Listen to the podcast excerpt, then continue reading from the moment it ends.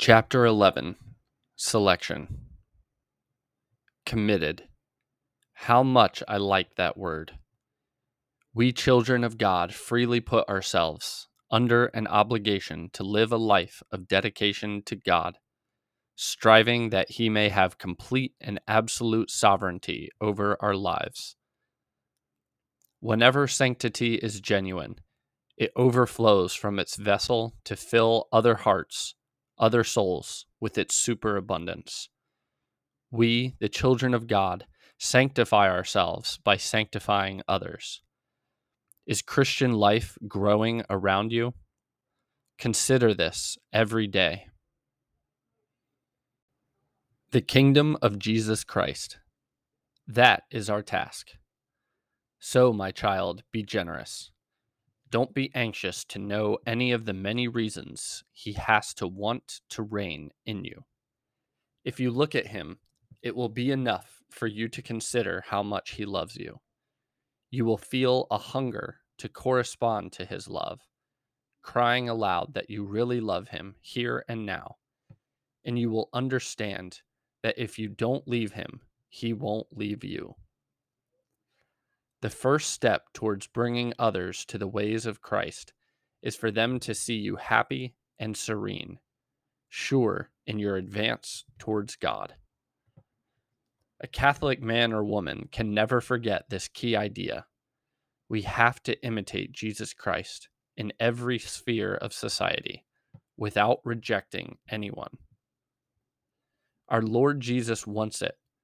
We have to follow him closely there is no other way. This is the task of the Holy Spirit in each soul, in yours too. You have to be docile so as not to put obstacles in the way of your God. A clear sign that you are seeking holiness is, allow me to use the expression, the healthy psychological prejudice of thinking habitually about others while forgetting yourself so as to bring them closer to God. It should be engraved deeply on your soul that God doesn't need you. His calling is a most loving mercy of his heart. Treat those who are in error with loving kindness, with Christian charity, but do not compromise with anything that goes against our holy faith have recourse to the sweet Lady, Mary, Mother of God, and our Mother also, entrusting to her care the cleanliness of soul and body of all mankind. Tell her that you want to call upon her, and want others to call upon her continually, and that you want to conquer always, in the bad moments, or the good and very good moments, of your struggle against those who are hostile to our being children of God. He came on earth because omnes homines vult salvos fieri. He wants to redeem the whole world. While you are at work, shoulder to shoulder with so many others, never forget that there is no soul that does not matter to Christ. Lord, you were telling him, I like to say thank you I want to be grateful to everyone, always. Well, look, you aren't a stone, or a speechless tree, or a mule. You are not one of those created things whose life is completed here on this earth. This is because God chose to make you a man or woman, a child of His, and He loves you in caritate perpetua, with an eternal love. So you like to be grateful? And are you going to make an exception of your Lord? Make sure that your thanksgiving comes pouring out from your heart every day. Understanding is real charity. When you really achieve it, you will have a great heart which is open to all without discrimination. Even with those who have treated you badly, you will put into living practice that advice of Jesus. Come to me, all you that are heavy laden, and I will give you rest. Be loving towards those who are ignorant of the things of God, and with all the more reason, treat in that same way those who know him. If not, you cannot do the former either. If you really loved God with all your heart, then that love for your neighbor, which you sometimes find so hard to have, would come as a necessary consequence of your great love. You would never feel hostility towards anyone, nor would you discriminate between people. Have you that urge, that divine madness to bring souls to know the love of God? In your ordinary life, then, offer up mortifications, pray, do your duty, and conquer yourself in all kinds of tiny details. Tell him slowly, Good Jesus, if I am to be an apostle, and an apostle of apostles, you have to make me very humble. May I know myself. May I know myself and know you. Then I will never lose sight of my nothingness.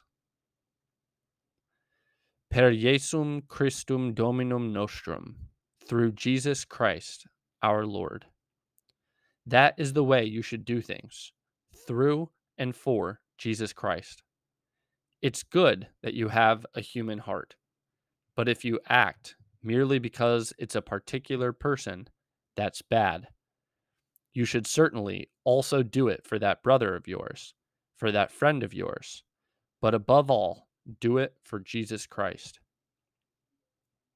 The church, the souls of all continents, of all times present and to come, expect a lot from you. But you should have it very firmly fixed in your head and in your heart that you will be fruitless if you are not a saint. Or, let me put it better, if you don't struggle to be a saint. Let yourself be formed by the rough or gentle strokes of grace. Strive to be an instrument rather than an obstacle. And if you are willing, your most holy mother will help you, and you will be a channel for the waters of God rather than a boulder which diverts their flow. Lord, help me to be faithful and docile towards you. Sicut lutum in manu figuli like clay in the potter's hands.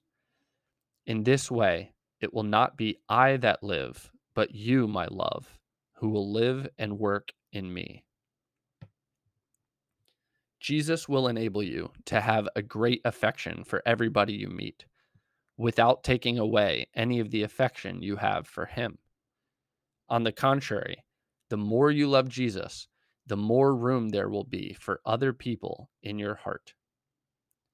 The closer a creature comes to God, the more universal it feels. Its heart expands, making room for everything and everybody in its single great desire to place the whole universe at the feet of Jesus. When Jesus died on the cross, he was only 33 years old. Youthfulness can be no excuse. Anyway, with each day that passes, you are ceasing to be young, though with him you will possess his eternal youth. You must reject that form of nationalism which hinders understanding and harmony. In many moments of history, it has been one of the most evil of barriers. You must reject it yet more strongly, since it would be all the more harmful when it tries to set foot within the body of the church, where the unity of everyone and everything in the love of Jesus Christ ought to shine out most clearly. Child of God, what have you done up to now to help the souls around you? You cannot be content with that passiveness, with that idleness of yours. He wants to reach others through your example, through your words, through your friendship, through your service. Sacrifice yourself, give yourself, and work at souls one by one, as the jeweler works on precious stones, one by one. Indeed, you should exercise even more care, because you are dealing with something of incomparable value.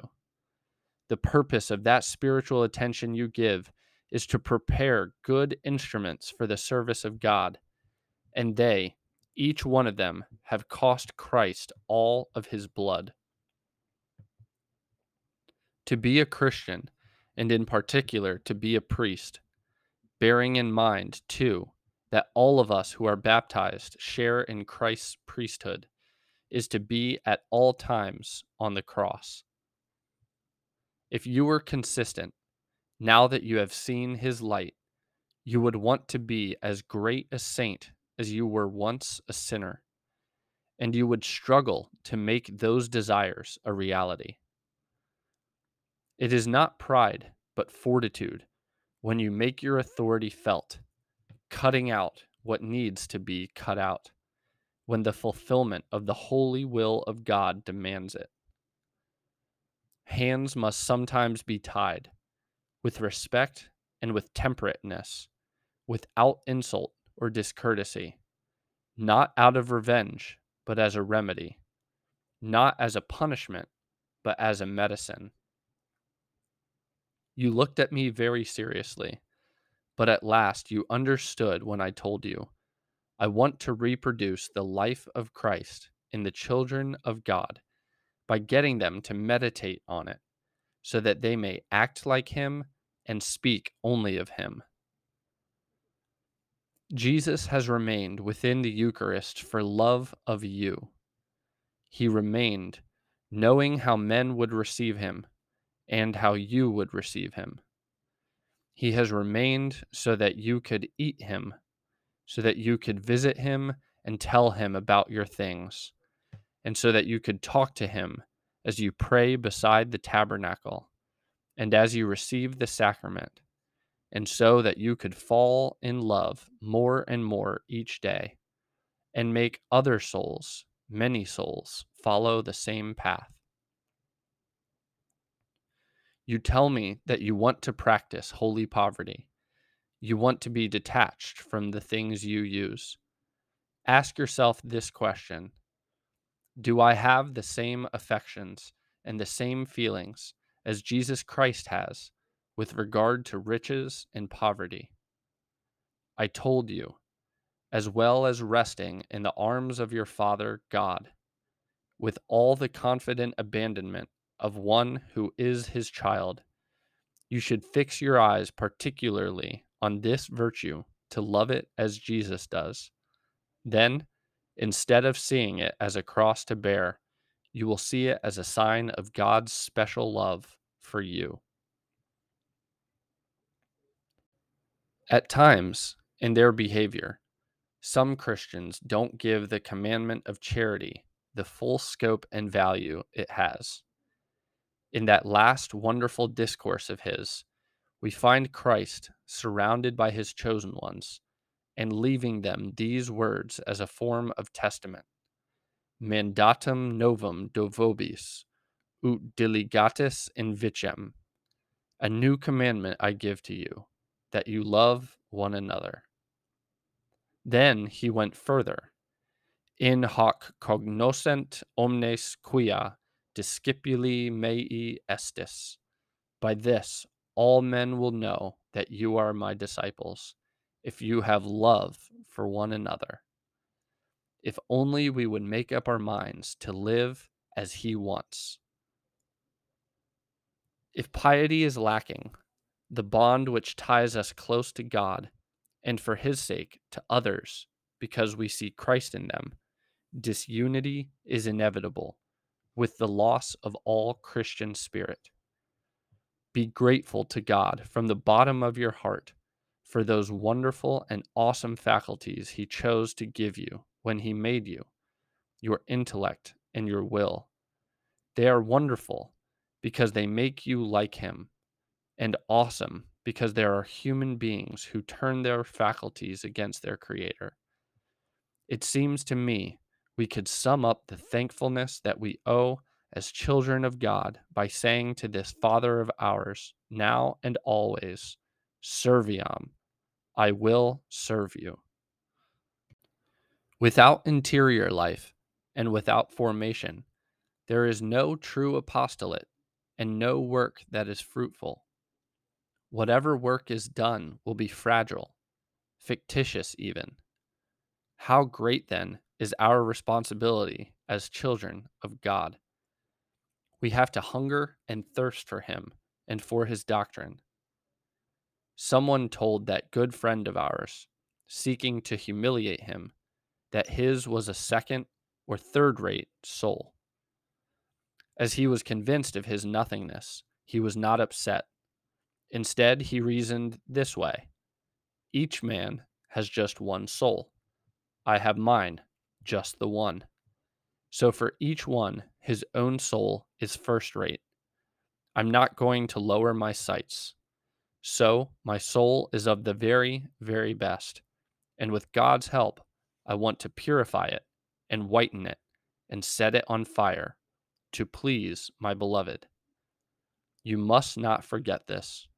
You cannot lower your sights either, despite the fact that you see yourself full of wretchedness. You complain that you are alone and that your surroundings militate against you. Think of this then Jesus, the good sower, takes each of us, his children, and holds us tight in his wounded hand like wheat. He soaks us in his blood. He purifies and cleanses us. He fills us with his wine. And then he scatters us generously throughout the world, one by one. For wheat is not sown by the sackful, but grain by grain. I insist, ask God to grant us, his children, the gift of tongues, the gift of making ourselves understood by all.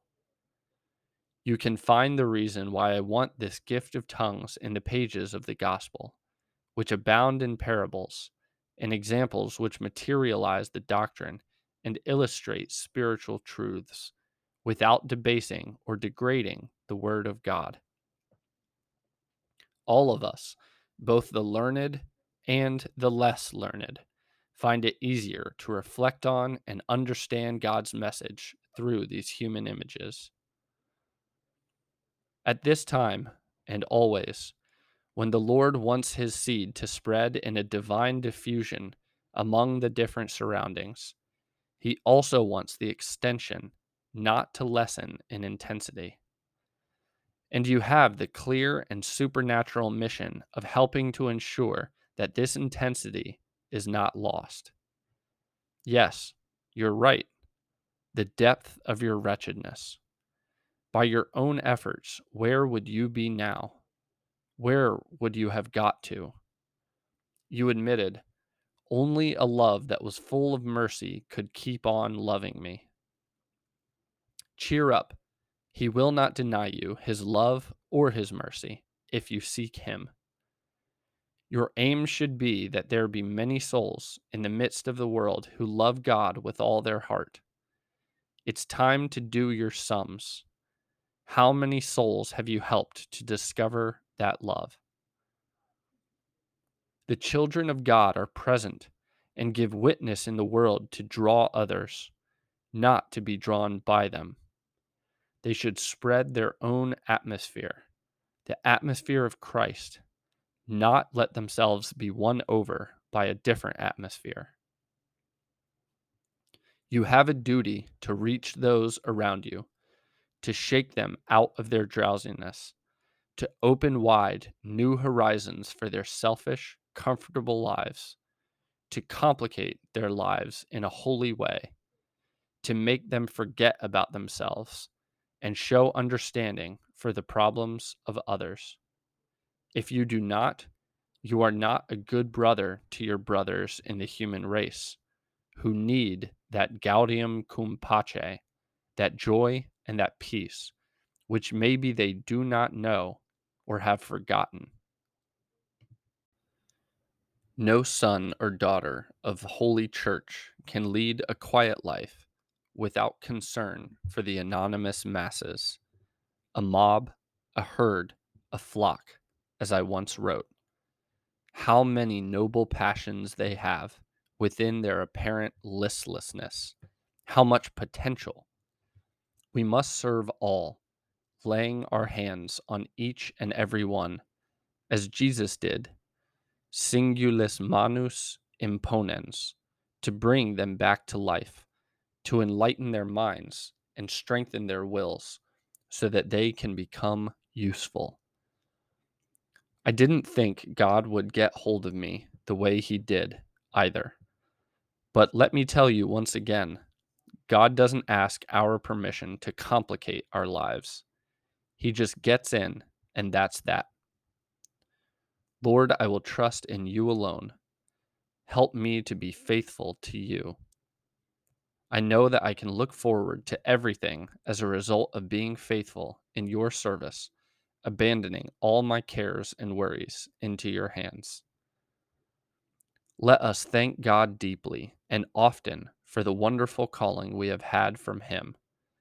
May our gratitude be deep and genuine, closely joined to humility. The privilege of being numbered among the children of God is the greatest happiness. It is always undeserved. That cry of the Son of God lamenting that the harvest is plentiful, but the laborers are few, is always relevant.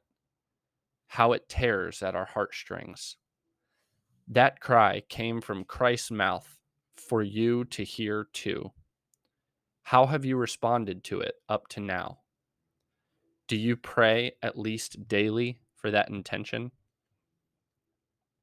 To follow our Lord, you need to give yourself once and for all stout heartedly, and without holding anything back, to burn your boats once and for all, so that there is no chance of going back. Don't be scared when Jesus asks you for more, even the happiness of your own family. You must be convinced that from the supernatural point of view, he has the right to override all those close to you for the sake of his glory. You say that you want to be an apostle of Christ. I'm very glad to hear it. I pray that God may give you perseverance. Remember that from our mouths, from our thoughts, from our hearts should issue only divine motives of hunger for souls, of themes that lead us one way or another to God, or at least that do not take us away from him. The church needs priests and always will. Ask the Blessed Trinity for them each day through Holy Mary, and pray that they may be cheerful, hardworking, effective, that they may be well trained, and that they may sacrifice themselves joyfully for their brothers without feeling that they are victims. Turn constantly to the Most Holy Virgin, the Mother of God and Mother of the human race, and she, with a mother's gentleness, will draw down the love of God on the souls you deal with, so that they may make up their minds to be witnesses for Jesus Christ in their profession, in their ordinary work.